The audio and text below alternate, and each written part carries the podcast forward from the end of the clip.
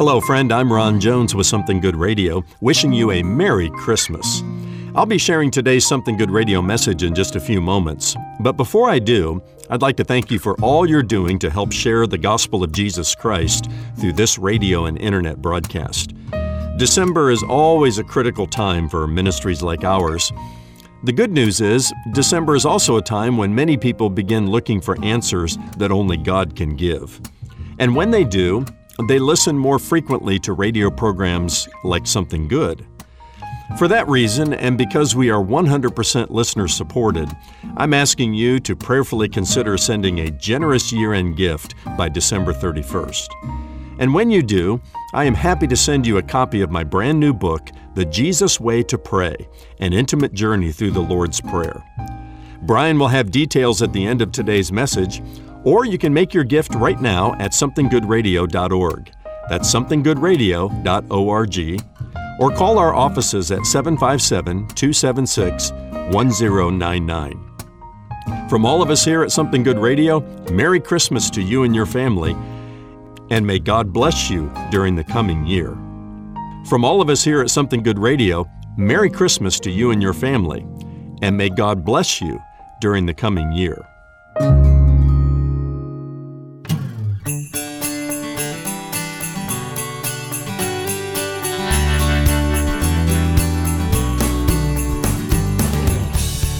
Glory to God in the highest, and on earth, peace, goodwill towards men.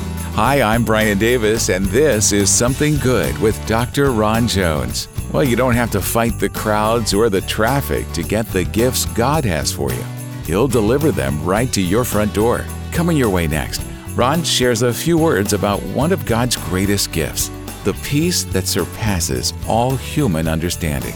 Stay with us now as he continues his teaching series, The Gifts of Christmas, or stop by somethinggoodradio.org anytime to listen to the broadcast on your schedule. That's somethinggoodradio.org. Subscribe to the podcast at Spotify or wherever you get your podcasts.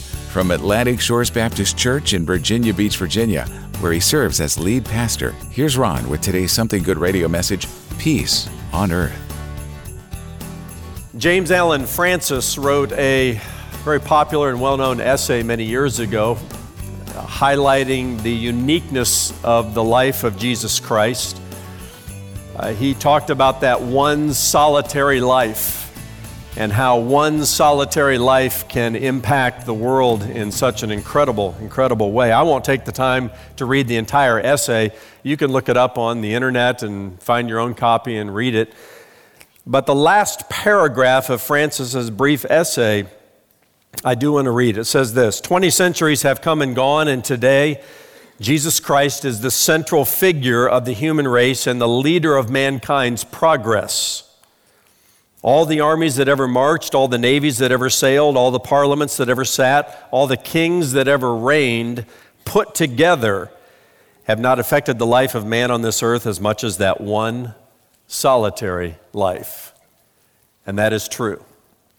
If you honestly examine the life of Jesus Christ, uh, the birth of a child that we celebrate at this Christmas time, uh, you, you, have to admit, uh, nobody has impacted this world like Jesus Christ. I've read that essay in, in its fullness many, many times and read that last paragraph many, many times, but this year the phrase, the leader of mankind's progress, jumped out at me. Uh, we hear a lot today about so called progressives in our society. The progressives are doing this, the progressives are leading us this way. By the way, that was a term the Nazis used to describe themselves back in World War II.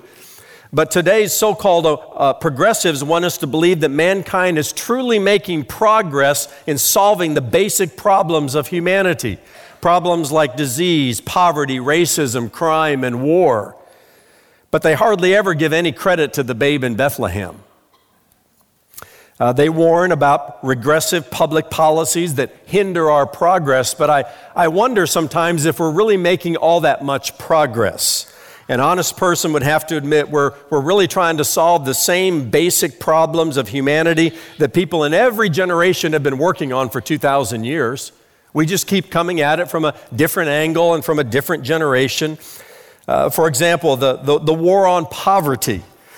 Uh, some people in our great society are still trapped in economic slavery, uh, despite the efforts on the war on poverty. Racism rears its ugly head in every generation. And we've seen some of that even in uh, recent events here in America. And yes, uh, relentless crime, uh, plus the war on terror, disturb our peace and threaten our safety every day. Not much has changed in 2,000 years. If we're making any progress at all, addressing the, the major problems and the basic problems that, that plague us as human beings, if we're making any progress at all, it kind of feels like three steps forwards and about two and three quarter steps backwards. And yet, some people call that progress. I believe what progressives fail to understand is that the heart of the human problem is the human heart. Let me say that again. The heart of the human problem is the human heart, and no government program can change that. It can't. Which brings us back to Jesus, back to the Christmas story, back to this child who was born of Mary in Bethlehem and the celebration of his birth. I'm not the first to draw attention to how Jesus' birth truly changed the world in which we live. Some have written essays about it, like James Allen Francis did, called One Solitary Life. Others have written entire books about uh, the way this one solitary life, this, this central figure of the human race, as Francis calls him, has literally altered the way we live life on this earth. Even the Huffington Post. Even the Huffington Post ran an article back in 2012 titled Six Surprising Ways Jesus Christ Changed the World. And all of the essays, all of the articles, all of the books that have been written about it uh, seem to fall into categories like how he impacted education, healthcare, children, women's rights, even the way we view government. Uh, for example, think of the impact Jesus had on education just right here in America. Almost every one of the first 123 colleges and universities in America were started by Christians and for Christian purposes. Harvard, Yale, and Princeton are among them, and believe it or not, Harvard's first motto are you ready for this? Truth for Christ and the church. It's because Harvard was established to train ministers of the gospel. And yet, how far they have drifted away, and other schools like that have drifted away from their original purpose. I could go on to talk about how women's rights have always increased in places where the gospel of Jesus Christ has penetrated. Uh, starting just with the uh, uh, Matthew's gospel. Matthew introduces Jesus Christ to this world, this one who was born in Bethlehem, in kind of a strange way, a way that most uh, publishing editors would say, no, that's not going to sell much. He starts with a genealogy. You know, so and so begat so and so, who begat so and so, starting with Abraham and, and three uh, groupings of 14 generations from Abraham all the way to Joseph and Mary and, and Jesus. What's surprising in Matthew's gospel is that he includes four women, women in the genealogy of Jesus Christ, and they're women of ill repute. You can study their reputations, they're not good. But it was unheard of in the first century, completely unheard of, to have women represented in a genealogy. But the presence of Jesus Christ elevates women everywhere, everywhere Christianity penetrates. We could talk about how children, too, in the ancient world were mistreated, often left to die if they were the wrong gender. Imagine which gender was that so many years ago. But inspired by how Jesus treated little children, Christianity spawned orphanages all over the world to care for the least protected in society. We could talk about the idea of uh, democratic self governance and how that has Judeo Christian roots in it. On and on and on. We could talk about the impact of Jesus Christ in this world, this one solitary life whose birthday we celebrate every year at Christmas time. Now, why am I up here kind of scraping the Milky Way? With, with grand and glorious and global thoughts about the world impact of one child that was born in Bethlehem. Well, what spawned my thinking on this was something the angel said to the shepherds 2,000 years ago. We read the verse just a moment ago, but let me, let me focus in on verse 14 again. The Bible says the angels came together and said, Glory to God in the highest, and on earth peace among those with whom he is pleased. This Christmas sentiment of peace on earth, which is a grand and global and glorious idea, comes from this, this verse right here. The idea that this babe in Bethlehem could so impact the world that we would have peace on earth. I mean, how, how incredible is that? And I included it in one of the gifts of Christmas, along with love and joy and hope that we'll talk about on Christmas Eve. We're calling these the gifts of Christmas, the gift of Christmas love. We said in week one that Christmas is God's love wrapped in human flesh. In week two, there's an easier fill in the blank this time. Christmas is God's joy wrapped in human flesh. And you can see kind of a trend here, okay? For those of you who are a little bit slower, all right, this week, say it with me Christmas is God's peace wrapped in human flesh. You're going to do real well on Christmas Eve. it's God's peace wrapped in human flesh. But how are we to understand this idea of peace on earth? Because anybody who's made just even a casual observation over the last 2,000 years, not to mention the last two weeks, would say there hadn't been a whole lot of peace on earth. So, is this notion of peace on earth uh, nothing more than wishful thinking? Is it nothing more than a, a warm Christmas sentiment that we put on our Hallmark cards? I mean, where is the peace on earth that was promised or proclaimed 2,000 years ago? Come on. Let's ask an honest question this morning. Are, are, we just kidding ourselves when we sing about peace on earth when for the last 2,000 years there have been wars and rumors of wars and terrorism and crime in neighborhoods? Got your attention now, don't I? They go, oh, pastor's going to ruin Christmas for us. Now, I just want us to think, I, I just want us to think about all this in, in a very intelligent kind of way. And we need to think about this peace on earth in at least three different categories.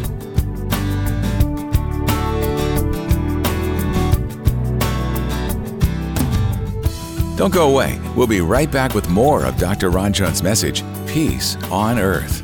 New to the Something Good radio program? If so, we'd like you to know that we archive all of Ron's messages at somethinggoodradio.org. That's somethinggoodradio.org. When you stop by, use the Partner tab at the top of the homepage to check out the 828 Club, a special group of people who partner with Ron to share the gospel of Jesus Christ through the media ministry of Something Good. Join the 828 Club from our website or call us at 757 276 1099. Again, 757 276 1099. Do you have the peace that surpasses all understanding today? To hear more about God's gift of peace, one of the four gifts of Christmas that God longs to give you, let's join Ron for the rest of today's message Peace on Earth. The first is what I would call geopolitical peace on earth. This is the idea that peace on earth, as the angels proclaimed 2,000 years ago, was all about the absence of wars and rumors of wars and terrorism and crime in the neighborhood, that that's what this peace on earth is all about. And certainly for uh, uh, 2,000 years, humanity has, has cried out for this kind of peace on earth. I mean, for goodness sakes, every Miss America puts as her uh, goal in life world peace, doesn't she? Or is it world peas? I mean, you know, the, the cynicism of that bumper sticker. We even have a, a peace prize today given to the world leader who does the best work in bringing about world peace. It's called the Nobel Peace Prize, named after a, a, a Swedish industrialist named Alfred Nobel. He was an industrialist and he was an inventor and he lent his name to a peace prize, many believe because many of his inventions were being used in modern day warfare, and he wanted his legacy to be more about peace than about war. And so we have the Nobel Peace Prize. Somebody once said there are three categories of people on this earth. And in any church, in any organization, there are peacekeepers, there are peacemakers, and there are troublemakers. you don't want to be in the third category. Not this Christmas. Put the troublemaker thing aside, right? But if you're the peacekeeper type, you love, you love peacekeeping things, you can join the UN. There are peacekeeping forces all over our planet. Maybe you're the peacekeeper in the family, and you'll, you'll do everything you can this Christmas to keep the peace. Jesus said only one of these three are, are blessed. He said, Blessed are the peacemakers, for they shall be called sons of God. Because a peacemaker is, is a proactive person. Peacekeeper's kind of passive, kind of lays back and just, I'm going to keep the peace here. Not going to get involved in the conflicts. But a peacemaker moves into uh, situations of conflict and proactively makes peace. And this is what God did at Christmas time when He sent His Son to Bethlehem. I'm getting ahead of the story a little bit, but he, he came to make peace with us. But there are a lot of people, the Jews included in the first century, who believed that Messiah would come as a geopolitical peacemaker. And the result would be the absence of all wars and rumors of wars and this utopian planet that we would all uh, experience together. And those who still believe that, who believe this, this promise and proclamation of world peace was for 2,000 years ago, look over the last 2,000 years with, with cynicism and, and with some rage. And we hear it in some of the song lyrics today, don't we? For example, the Irish band U2, led by a guy named Bono, always wondered what his last name was. You know, all these famous people that have one name. Uh, but bon- Bono's a good guy.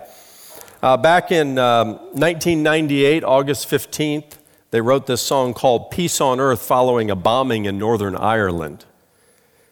And it took on new meaning after the terrorist attacks on September 11th here in the United States. It, it, should take on meaning for us today, even after attacks in Paris and San Bernardino.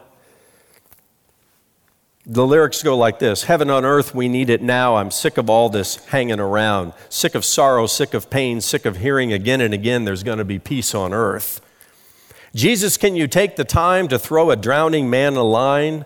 peace on earth, to tell the ones who hear no sound, whose sons are living in the ground, peace on earth. Jesus, this song you wrote, the words are sticking in my throat. Peace on earth. Hear it every Christmas time, but hope and history won't rhyme. So, what's it worth? This peace on earth. And that's the way a lot of people feel at Christmas time. Come on, angels, peace on earth. You got to be kidding me. Hope and history don't rhyme. But are we misunderstanding this to some extent? Uh, one way of understanding peace on earth is in a geopolitical way. Here's another category where we need to think intelligently and theologically, and I call this eschatological peace on earth. I'm throwing some big words at you, aren't I? Uh, testing your uh, word power.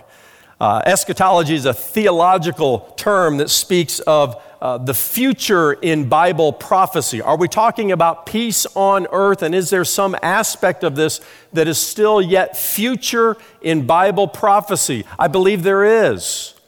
And we need to go from Luke chapter 2 back into the Old Testament to Isaiah chapter 9, verses 6 and 7. This is a beloved Christmas text. You'll recognize the beginning of it, but I want you to hear the rest of it too. For to us a child is born, to us a son is given. That's Christmas, isn't it? It goes on to say, And the government shall be upon his shoulder, and his name shall be called Wonderful Counselor, Mighty God, Everlasting Father, Prince of Peace. There it is. Of the increase of his government and of peace there will be no end on the throne of David and over his kingdom to establish it and to uphold it with justice and with righteousness from this time forth and forevermore. The zeal of the Lord of hosts will do this. This is a great, great Old Testament prophecy and the, the hopes and messianic dreams and expectations of every Jewish person uh, from this time forward, uh, even to the time of Christ, and even up until now, is wrapped up in the, in the promise of this eschatological Bible prophecy. What I believe the Jews missed, and what many scholars believe they missed in the first century, is the first and second advent of Jesus that is contained in these two verses. For to us a child is born, to us a son is given. That's his first advent. That's Christmas 2,000 years ago. The rest of it, though, speaks of his second advent. You see, the Jews rejected Christ as their Messiah, uh, among other reasons, because he wasn't the geopolitical leader who came and overthrew uh, the oppressiveness of Rome and, and, and created this utopian peace on earth where there's the absence of wars and rumors of wars and terrorism and all of that. He didn't do that. But what they missed was the idea that before he came as a conquering king, which is still in the future of Bible prophecy, he would come as a suffering Savior. He would come as a babe in Bethlehem in the cradle and eventually go to the cross. So, in between, for to us a child is born, to us a son of given, put a pause right there. And we're in the midst of that pause right now. But there's coming a day when he will come again as that promised geopolitical leader who will establish peace on earth. Uh, the word peace here appears twice. He's called the Prince of Peace. And it says, of the increase of his government and peace, there will be no end. Yes, this talks about the absence of wars and rumors of wars and terrorism that threatens our peace and disturbs our safety every day. He is the King of Kings, the Lord of Lords, and the Prince of Peace, Jesus Christ, the only begotten Son of God. Worship Him today in spirit and in truth. Today's message, Peace on Earth, along with all of Ron's messages, can be heard on demand at somethinggoodradio.org. Use the radio tab at the top of the homepage. That's somethinggoodradio.org. While you're there, take a look at a discipleship coaching experience developed by Dr. Ron Jones called Starting Point A Disciple's First Steps. Look for Something Good courses at the top of the homepage. Hello, friend. I'm Ron Jones of Something Good Radio. If you've been with us for a while, if you're a regular listener and God is using this broadcast in your life, I want to speak directly to you.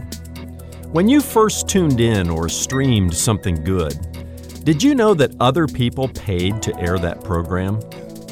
We call them our ministry partners. They have people just like you in mind when they donate monthly to something good, which is a 100% listener supported ministry. Now that you're a regular listener, Will you do the same? Will you help us share something good with someone else? We created the 828 Club for people who choose to partner with this ministry through prayer and monthly financial support. It's based on Romans 8:28, which in the message says, "Every detail in our lives of love for God is worked into something good." I'm asking you to prayerfully consider joining the 828 Club today by giving $28 or more per month to share something good with someone else. And when you do, we'll send you some resources to help you grow in your relationship with God. It's our way of saying thanks for your partnership in this gospel ministry. So please join the 828 Club today. Here's Brian with all the details. When you partner with us here at Something Good, we'll send you a free copy of Ron Jones' full length book, Mysteries of the Afterlife, exploring its amazing secrets. To join the 828 Club today, look for the Partners tab at the top of the homepage at somethinggoodradio.org. That's somethinggoodradio.org. Or call 757 276 1099. And if you can't become a partner but would like to make a donation to the ministry, Ron would love to send you his brand new book, The Jesus Way to Pray An Intimate Journey Through the Lord's Prayer. Pre order your copy of Ron's new book for a donation of $25 or more. That's the Jesus way to pray, an intimate journey through the Lord's Prayer. Well, Paul says, don't, don't be anxious about anything. But in everything, he says, listen to this carefully, by prayer and petition with thanksgiving, present your requests to God. Now, here comes the promise and the peace of God, which transcends all understanding, will guard your hearts and your minds in Christ Jesus. This is the kind of personal peace, friends, that in the midst of wars and rumors of wars and terrorism and threats of safety and all of that, globally and even down to your own neighborhood, in the midst of all that, in the midst of all the stress of you, can experience the peace of God, that tranquility of spirit. I believe it's something that God supernaturally produces in our life because the Bible tells us in Galatians 5 that the fruit of the Spirit is peace. That's next time when Ron shares part two of his message, Peace on Earth. Join us then for Something Good. For Ron and the entire team here at Something Good Radio, I'm Brian Davis saying God bless and thanks for listening.